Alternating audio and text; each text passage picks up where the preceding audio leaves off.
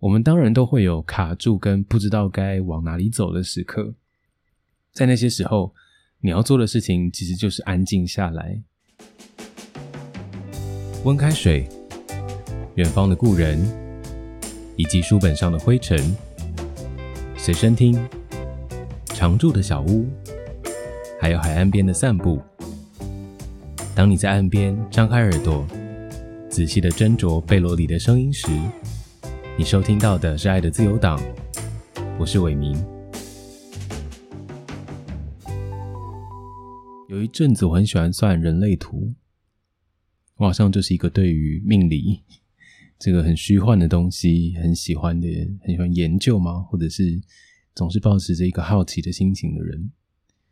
当时是因为大学同学他说他去上课，然后跟我们分享。所以我也就跟着算了一下，其实说算好像也没有很认真啦，就是你可以到网络上面输入你的出生的资料，然后就会跑出一张图来。那现在在网络上面其实有非常多跟人类图有关的资讯，你可以找，或者是书你也可以买来看，甚至是各种平台上都有人在谈人类图。那当时是因为第一个是因为好奇嘛，第二是因为我觉得在出社会之后一段时间，呃，总是会遇到一个 come down，或者说呃，会有一个点。那那个点到来的时候，你就会想要回头去看看，回顾一下自己在过去的这些时间当中，自己的生命是不是已经画出了一个轨迹。或者是是不是有一个规律或图样出现了？当时就是因为这个好奇，所以就去算了一下人类图。人类图当中好像有很多不同的结果分析哦。那其中有一个我看到的是所谓的内在权威，我好像是居中心吧。其实我也不太懂是什么。不过我当时在网络上面有看到有人。这样分析居中心的人，他说：“呃，拥有这个居中心内在权威的人呢，他的生命就像是一台自动驾驶的车，这台车会带着他去到正确的方向，一路往前顺顺的走。但是如果在这台车上的驾驶他想要妄自的改变这台车的方向，或者是想要掌握掌控这台车，那么这台车就会失灵。”或者是上面的驾驶也会非常的迷惑，或者是失去方向。所以，居中心的人最重要的事情，其实是要信任自己的生命，然后要肯定自己的生命，其实是会带着你去到你该去的地方的。我发现，当我觉得自己有点在原地打转啊，或者是有点卡住的那一些时候，好像就是在我不信任自己生命的时候，虽然这样说也是一个很虚幻，就是究竟信任生命是什么意思？好像也很难一言以蔽之的，就是说到点上。但是我觉得那个信任感是，你觉得你可以，然后你听了你自己内在的声音，然后你就顺顺的跟着那个东西走。好像没有解释到，但是 我的意思就是说，我们当然都会有卡住跟不知道该往哪里走的时刻，在那些时候，你要做的事情其实就是安静下来，然后听自己内在的声音。我觉得真的很虚幻，但是或许你可以试试看，真的就是试试看。在获得了那一张就是人类图的分析之后，我就回头再去看我过去经历的那些事情，我发现好像也真的是有蛮多契合的地方诶。我常觉得我的生命像是一棵树干一样，这棵树干它是我生命当中我觉得很重要的，或者我信任的，或者我坚持的一些信念跟价值，它是这一棵树干，然后。我在每一段时间当中所做的其他事情，可能包括大学的时候，呃，做了一个 Zin 的一个一个出版的品牌品牌吗？好了，太大了，就是胡搞瞎搞的弄了一个东西，然后呃，在大学可能也是去打工，然后后来出社会开了书店，然后带小朋友等等的这些事情，好像就是在这一个树干之外生出来的那一些另外蔓生出来的枝叶一样。这些枝叶其实都有一个共同的核心跟想法，它贯彻了所有每一件我曾经做过的事情。然后，怎么样让这个枝叶长出来呢？其实就是你信任你自己的生命的枝干，你顺着它走，它自然会找到阳光最充沛的地方，雨水最丰润的地方，他会找到的，而不是一直。走远。那在大学的时候，我说在咖啡厅打工的那段时间，其实是我生命的一个很大的转捩点。在那个时候，我遇到了很多的人，然后听了很多音乐啊等等的。那当时呢，我认识了一个女生，她是晚班的吧台，她很活泼，然后很喜欢思考，是一个很有趣的人。她有一个妹妹，当时她跟她的妹妹呢，两个人做了一个，也是用 Zin，就是当时我们很喜欢，就是呃所谓的 Zin，指的就是你有你自己手工做的小书啦。如果你要简单的说的话，它就是这样。但其实它就是一个出版品哈，所以不管你是诗人啊，你是画家，或者是你是摄影师，你都可以用这样的方式去呈现你的作品。那当时呢？这两位姐妹，她们就很喜欢自己弄什么书报啊，或者是自己画画啊等等的，然后做出 Zin 来。然后他们的品，他们他们这个组合的名字叫做荒集书车，呃，就是贫瘠的瘠，荒集书车。他们除了卖自己的出版品之外呢，他们也有卖二手书。他们在各个咖啡厅的门口可能会去问人家：“哎，这边可不可以借我们摆一台脚踏车，让我们在这边卖书？”这样其实也蛮像一个求道者的形象的。我觉得后来我对于二手书有这样的感情，可能最早最早会是在那个时候，它有点像是一个暗示，或者他就已经埋下了一个种子在当时，然后那时候。姐妹俩也会跟我分享，就他们看了什么书。当时呢，我就看到了纪伯伦的《先知》这一本小小的书。那我看的是王继庆女士翻译的版本。在这本书里面有很多插图，那都是纪伯伦他身为一位画家画下来的。这本书呢，在前几年有被公示的一个剧本。就是引用了其中一句话：“你的孩子不是你的孩子。”那在这之前，我就已经很早就看过了这一本书了。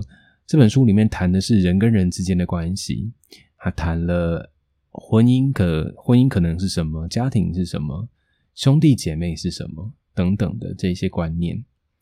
那他当然是借由一个故事来阐述，然后当中有很多我觉得是很精炼的，或者是很。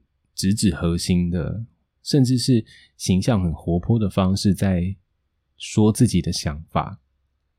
纪伯伦除了写了《先知》之外呢，还写了《先知的花园》。那这两本，《先知》是我第一本看的，但是《先知的花园》是我更喜欢的。《先知的花园》谈的是人跟大自然之间的关系，所以从《先知》到《先知的花园》。其实原本纪伯伦还想要再出第三本，就是《先知之死》，谈的是人跟神秘界之间的关系。不过就在这本书还没有写完之前，纪伯伦就已经先踏到那里的世界了，所以我觉得蛮可惜的。不过《先知的花园》里面谈到了很多人跟大自然的关系。这本书呃，其实是在纪伯伦晚年的时候完成的。他是一位出生在黎巴嫩的人的一位诗人，或者是一位作家。那他除了阿拉伯语跟法文之外，他的英文呃，像是《先知》这本呃《先知的花园》这一些书，就是以英文写成的。他的英文的优美，在当代的英美作品当中，其实是被公认的数一数二很棒的作品。而在阿拉伯语当中呢，每一个人的名字其实都有意义。纪伯伦全名叫卡里纪伯伦哦，那卡里指的是拣选和钟爱的朋友，那纪伯伦指的是值得慰藉的灵魂。他出生在一个宗教气味很浓厚的家庭。那么就在这一本《先知的花园》当中，呃，我第一次看的是志文出版社新潮文库的这个系列的书哦。那这本书除了收录了《先知的花园》之外，还收录了《冥想录》还有《大地之神》这三篇著作。其中，《冥想录》是对于这个社会的争辩。还有对于政治体制等等的一些批评或者是抗议，那大地之神呢是一首很长的诗哦。那这首诗呢被美国文学界比喻为是，呃，如果你读了这一首诗，就很像是沐浴在大自然的神殿当中。后来台湾好像也有在重出《先知》这本书，然后里面的插图换成彩色的版本，那我觉得蛮值得收藏的。这本书里面有太多我觉得好美好美的文字，在说着人跟大自然之间的关系。那我们人可能面临的这一些生离死别，或者是喜怒哀乐，其实都有着大自然作为一个导师，或者是作为一个引导，我们能够去参照的地方。而我觉得纪伯伦的某一些理念吧。可能跟奥修蛮像的，我自己自认啦。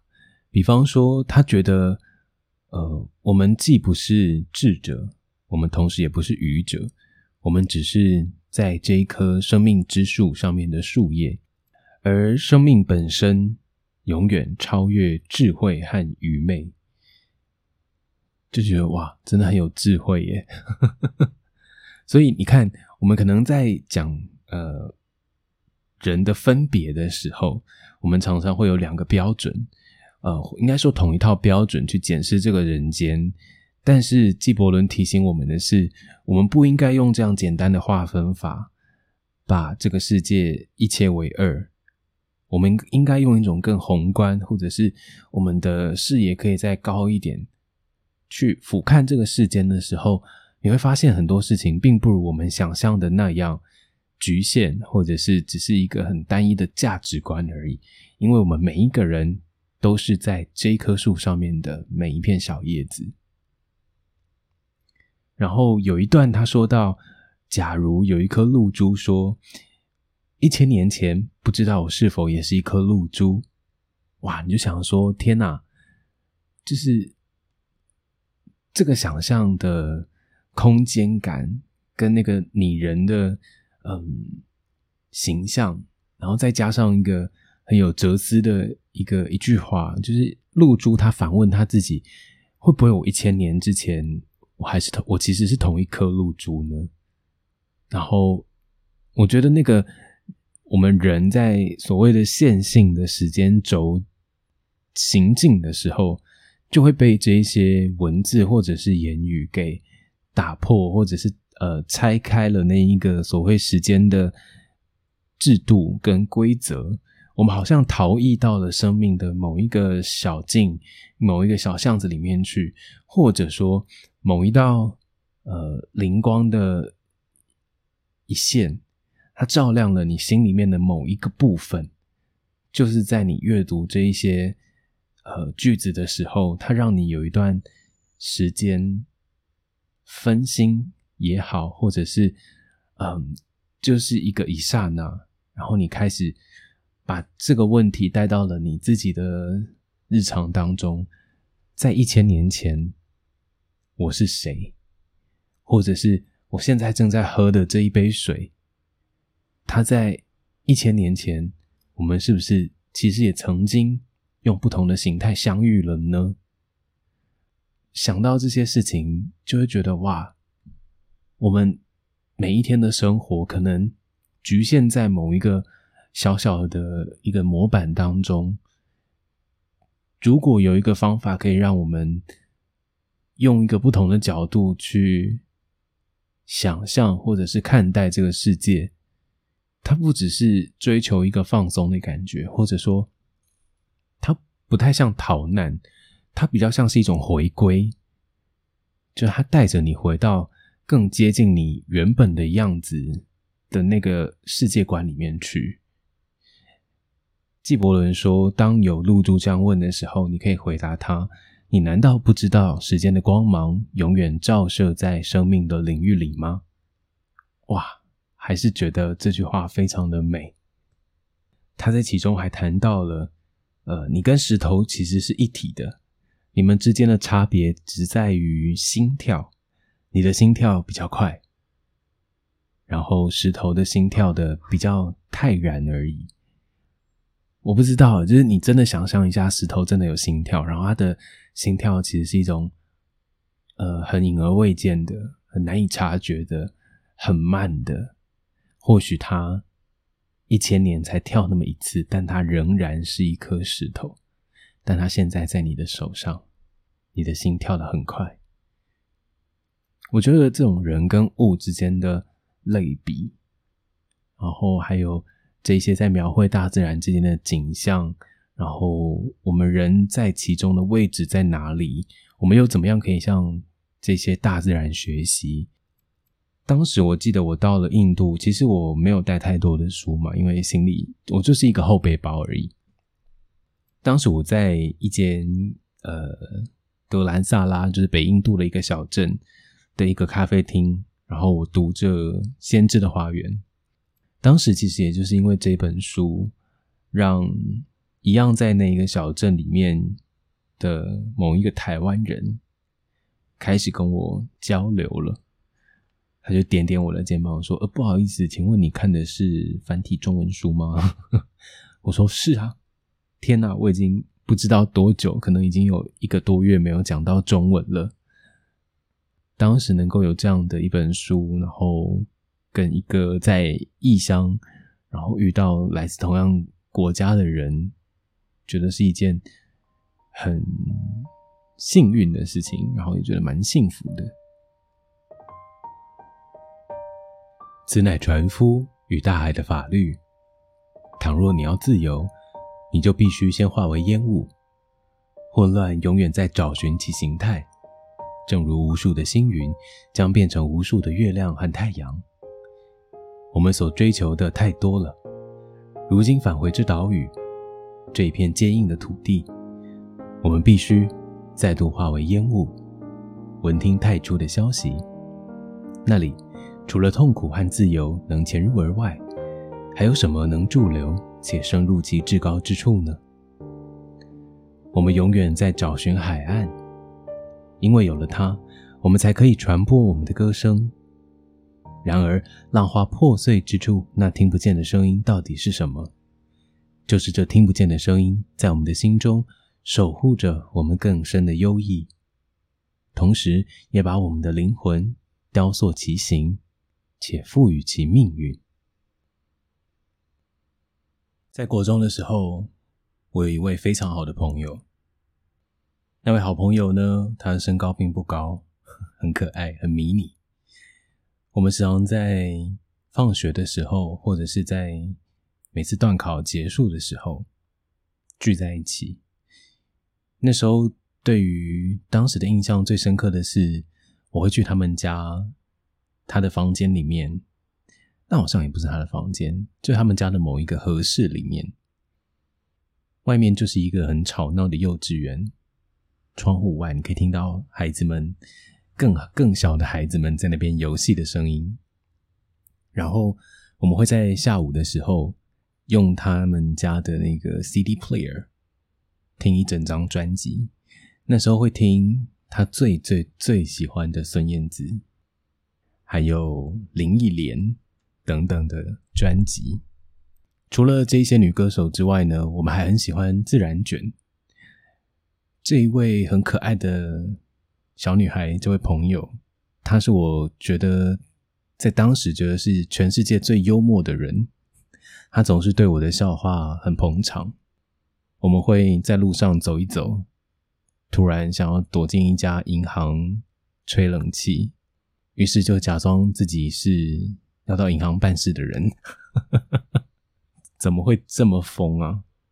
但当时就是有很多很好笑的事，其中当然也包括他的感情事件，我也就是处理了一下，有好多秘辛可以谈。不过我们留着之后说好了哈。呃，总之呢，跟这位我的好朋友相处的时间非常的愉快。我们听自然卷的时候，常常会被里面的歌词。听到就是觉得哇，这写太好了吧，或者是这也太幽默了吧，好好笑哦！在讲女人经痛啊，或者是休写的阿贝啊，这一些，常常他也觉得自己是一个很奇怪的女孩。嗯，我觉得他的确是蛮奇怪的。当时自然卷跟呃，就是奇哥还有娃娃，那个时候是第一次听到魏如萱的声音。后来到了大学呢。不知道为什么很喜欢魏如萱，觉得她好像代表了某一个比较文艺，或者是说比较知性，是知性吗？就是有一种不跟别人一样，然后很坚持做自己的一个形象在那里，然后在那个形象当中又有一种很有品味的感觉。然后也觉得他的声音是非常独一无二的，有很多的可塑性。然后常常可能都在唱一些很奇怪的歌词啊。那我觉得像当时那样有一点古怪、有点可爱的特质，其实他也一直保留到了现在。那那个是他在创作当中，我觉得可能是最最一开始的雏形。然后现在他可能遇到了很好的制作人，或者说他自己对创作也有了一定的想法，他慢慢累积出来一个不一样的高度。所以在后来的这些音乐作品当中，我觉得那个更贴近人心的感觉，其实一直都还在。以前可能是在生活面上的贴近，现在可能是在一些呃更可以触动人的部分。在大学的时候，应该说他所有的专辑当中，我最喜欢的是《不允许哭泣的场合》这张专辑。这张专辑应该可以说是，我觉得魏如萱开始转型吗？或者说，真的开始有了一个像他现在那样的一个形象的第一步。其实我一直很难找到一个很确切的方式去形容他。他其实也不隶属于任何一种标签，因为他就是他，没有人可以定义他是一个怎样的声音。他的声音实在是有太多的可塑性跟变化在里面，然后他的想法可能时常很跳跃，但是跳着跳着，好像有时候就是不小心的撞到了你的内心当中可能有点脆弱的那一块。然后我觉得，在不允许哭泣的场合这张专辑当中，就有这样的一个作品，那个整体感其实是很很好的。然后整张专辑的一个聆听上的顺畅跟舒服度，你知道他要讲一个故事，然后他用了这些作品去完成，慢慢的靠近那个核心，我觉得是一个很难得的一位创作者。后来。因为大学很喜欢这张专辑，然后其实身边的很多朋友们也都很喜欢他，常常觉得他无厘头啊，或者他有点疯癫疯癫的。啊然后，可是三号好像又有一点距离感在里面。当时呢，我跟我在一起一段时间的另外一半分开了，那时候是大学的时候，应该是退伍了。嗯。好，我有点记不太清楚那个时间顺序，但总之呢，我去看了他，我去看了魏如萱的一场演唱会，在小巨蛋的那一场，当时我忘记唱到哪一首歌了，好像是晚安晚安吗？因为是我自己一个人去看演唱会，然后我们两个曾经好像都蛮喜欢魏如萱的。当时呢，我们租的那个房子，其实他他还没有退租，所以他还住在原本的地方，就离小巨蛋非常的近，就是走路就可以到的那一种。我们还在一起的时候，很长就是呃穿着拖鞋，然后去看 S.H.E 的演唱会。后来就是分开之后，我去看了魏如萱的演唱会，当时唱到好吗？呃，唱到晚安晚安的时候。可能是因为自己一个人去看吧，所以哭得很放心。有几度都觉得我是不是应该要立刻冲出去小巨蛋，跑到我们还住在曾经住在一起的那个公寓一楼，对着楼上的窗户喊：“我真的很想念你。”这样。不过我后来还是没有这么做，我还是在原位上把整场演唱会给听完了。后来呢，我完成了一本书，叫做《蓝色的房间》，然后基本上就是在呃为过去的那一段关系跟感情做一个整理，整理了一阵子，最后真的做出一本书的时候，我有寄给娃娃一份，嗯，觉得很感谢他当时给了我那样的一个场景。去想所谓的能与不能，适合与不适合，释放以及压抑这些很多面向的一些问题，在那个当下，或者是在后来听专辑的那些时刻当中，我都有了很多不一样的反省跟获得。然后，我觉得这是身为一个创作者，嗯，应该说这些唱歌的人。跟听歌的人，他们之间的交流，有了一个在聆听的过程当中，好像又在创造出另外一个作品出来的感觉。然后我觉得这是听歌跟创作者之间最亲密的距离，跟最适合的一个互动的方式。那我想从自然卷的那个时候开始，一直到。呃，不允许哭泣的场合。后来出道了，还是要相信爱情啊，混蛋们，末路狂花，不啦，藏着并不等于遗忘。Have a nice day。我把他一系列的专辑名称都念完了。但我要说的事情是，我觉得能够跟他的作品一起成长是一件很幸运的事情。他的生命在不同的阶段里面，他是很诚实的，然后很诚恳的。将他的感受，或者是他想要说的话，用他最擅长的方式传达到了每一个人的心中。于是，这一些创作跟听这些创作的人，他们的生命有了一个很美的交集。我觉得这是一件很值得庆祝的事情。我后来想起，除了蓝色的房间之外，我还有做了一本，呃，我的妈妈的日记，叫做《野花》这本书。关于妈妈的日记，我们可能之后也可以再说。不过，我妈是一个很酷的人，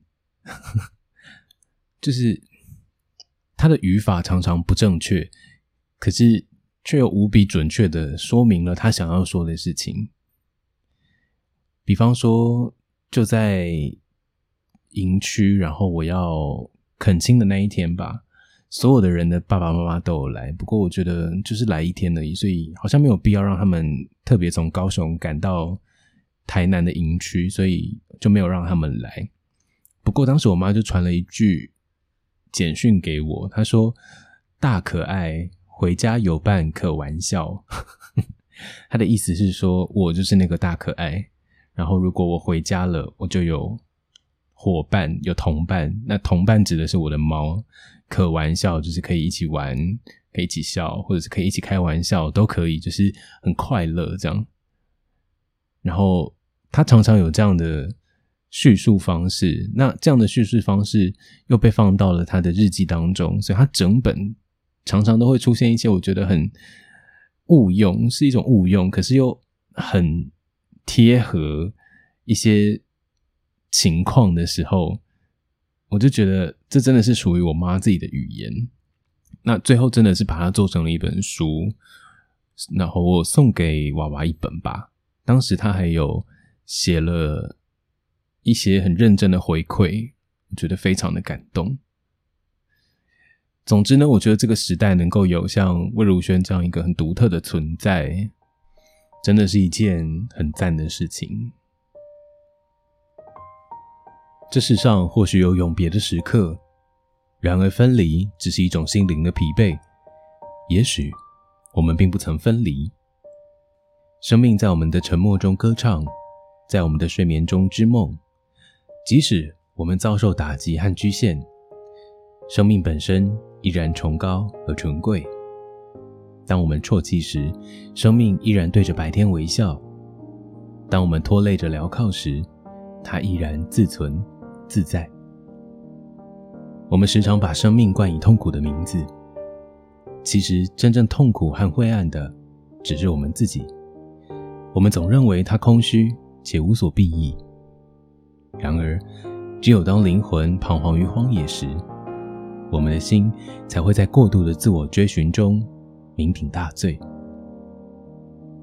当你流浪在荒山和沙漠之中时，你将会汲取他心底深处的那股清凉。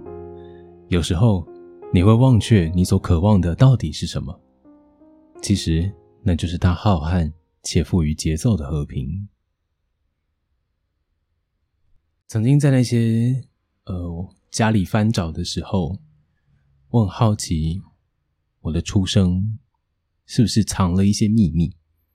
常常在我跟我阿姨啊，或者是我一些亲戚，就是他们在聊天的时候，我都会在旁边偷偷的听，因为常常我就会听到一些秘密。我小时候有一个很奇怪的幻想，是幻想吗？应该说很奇怪的一个想法吧，就是我觉得我不是我爸妈的亲生小孩。而这样的疑惑呢，一直到了长大，都还存在着。就是我常常会想说，我的脸到底哪里像我爸？我爸的鼻子非常的挺，很像刘德华的那种鼻子。然后我爸的眼睛非常的小，就是眯眯眼这样。然后我妈她有一颗痣，她的那一颗痣长在她的眉心中间，她就很像一个观世音菩萨一样。然后妈妈的鼻子、嘴巴，我都觉得好像没有跟我很像，所以就觉得有一个疑惑，就是我真的是你们生的吗？然后因为我妈妈非常喜欢照相，但是诡异的是，我从来没有看过她的任何一张在孕期时间期呃期间内拍的照片，所以我想说，天哪，哎，我妈是有怀孕过吗？天啊，这太 creepy 了！但就是觉得不知道为什么，总是有这个奇怪的想法，好像那样子很刺激的脚本会蛮有趣的。所以长大之后，我就一直在找，究竟有没有什么办法可以证明我是他们亲生的。然后就在我妈的日记当中，当然她是在生了我之后，她才开始有时间写这些东西。不过，从这些字字句句当中，还是可以感受得到他真的很爱我。我后来就真的去，嗯，申请了那个出生证明书，在户政事务所好像都可以申请。然后我一直以为，就是那个那个档案啊，或者是那个证明书，它会是一个全新的一张纸。该怎么说？我以为它会是一个。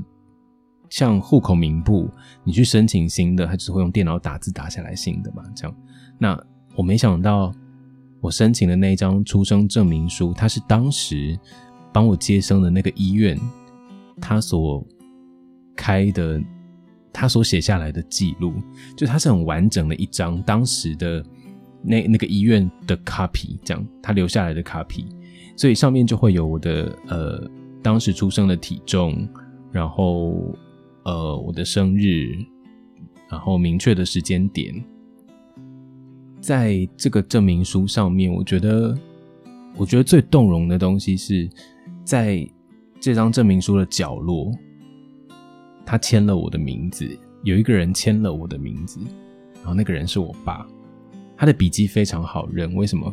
因为从小签名的时候，呃拿联络簿啊，或者是考卷给他签名的时候，爸爸签名就是那种很扭曲的字体，因为你可以想象一下，就是我们过了一个暑假再回到学校拿起笔来的时候，手其实是会有点陌生的感受的，就是你写字会变得很奇怪，就是你不太适应。那何况是我爸这种一年真的没有几次拿起笔的人来说。他的字迹真的是非常的扭曲，但他又很认真的想要把它写好，所以就在那种又扭曲但是又认真的这个两重的一个条件下，有一种很属于他独特的字体字迹在上面。然后当时我看到了，就是证明书上面有我爸写下我刚出生的那个时候，他写下了我的名字。我的第一个名字，其实我后来有改过名字哦。不过后来是因为呃家族的一些原因吧，我不晓得，因为大人也没有告诉我为什么要改，我就跟着改了这样。不过我就在前一阵子把我的名字又改了，我一开始最原始的那个我爸写下来的字迹，因为我觉得我想要纪念跟保存那个当下的感受，就是这是我在这个世界上。获得证明的第一件事的第一个存在，然后它是由我爸亲手写下来的，然后就在那样很诚恳的笔记当中，我试着去想象爸爸的心情是什么，在他自己三十岁的时候，他有了自己的孩子，然后这个证明书就是他要写下，可能呃，我记得。这个名字好像是阿妈想的吧，然后就是他要写下这个名字。当时的他还不晓得这个孩子长大之后会经历怎样的人生，或者是他可能也没有想过自己要用什么样的方式教育他，或者是跟这个孩子互动。不过就在真的我已经长大成人的时候，回头再去那个当下，其实是有一点点心疼爸爸的。那那个心疼指的是说，我知道你对于未来其实也有某个程度的恐惧跟害怕，你不知道你将来将会遇到怎样的困难，一个家庭他又要背在身上的时候，有时候其实是很辛苦的。但是我长大了，然后我真的已经到了这里，然后你也真的可以好好休息了，所以就在这个时刻当中，我希望能够再回头。去那个当下，告诉我的爸爸说：“不需要担心的，这一切都会很好的。”然后我也希望他能够在那个当下可以再开心一点，不要那么压抑自己。他是一个很温柔，然后很照顾人的人，可是他的照顾是那种很优美的、很隐然的。很小心翼翼的，他不一定会让你发现。可是没办法，我是一个 观察力很强的孩子，所以我我都会发现。我我记得最感动的一件事情，就是那时候补习都会到很晚，或者是在 K 书中心待到可能晚上十点十一点。可是只要我一到了要回家的时间，我从补习班的楼下走出来。我永远都可以看到我爸在那边等待。我不晓得他到底提前了多久出门，但是他从来没有让我等待过。他总是在那个地方比我先出现，然后载我回家。然后我还记得小时候坐在他的机车前座，应该是说站着吧。然后我的头会趴在他的仪表板上面，然后扒着那个龙头。其实我跟我爸之间的话很少，但是他好像成了一种彼此都能够感受到的心意。他变成了一种更无形的感受，就是其实我知道你很爱我，然后我也知道我很爱你。我从。大学开始就一直住在外面，基本上就是希望能够让他再一次找回，或者是呃，可以真的把孩子给放远一点，真的没关系。然后你如果真的有什么你想要做的事情，我能够做到的就是不让你担心，然后过好自己的生活。然后你如果有什么想要去追寻的，或者是想要过的，我都会很支持他。我将生活于死亡之后，我将在你的耳畔歌唱，即使汹涌的浪涛将我带回广漠而深沉的海底，我将坐在你的船上，虽然我已失去了躯体，我将与你并行于原野，虽然你见不到我的灵魂，我将与你同坐在炉火之旁，虽然你不能看到这客人。死亡改变的只是覆盖在我们脸上的面具。邻居者依然是邻居者，农夫依然是农夫，而将歌声融入微风中的人，他同时也会对着运转的星球歌唱。我将离去，倘若伴着我离去的是一无言的真理，那么所有的真理将再度找寻我，采撷我，而我将再度归来。爱。是第一个人所赐予我们的天然的懦弱，爱是黎明的新娘所斟的酒，它使健壮的灵魂变得更勇敢，使他们能飞向群星。爱是一种神圣的智慧，它使人们能看见的和神一样多。生命总是分成两半，一半冻结，一半炙焚，那燃烧的一半就是爱。这是爱的自由党广播的第六集，然后非常感谢大家的收听。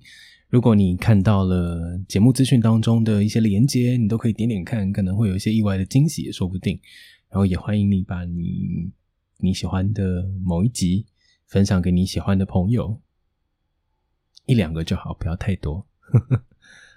呃，然后在呃录的过程，在说话的时候，当然还是有一些。卡词啊，或者是还需要改进了很多地方，然后我都会继续努力的。如果你对节目的内容，或者是对我有任何想说的话，也都欢迎你，呃，用任何的方式告诉我。最后，愿各位在爱里能时时感受到无边无际的自由。我是伟明，我们下次见喽，拜拜。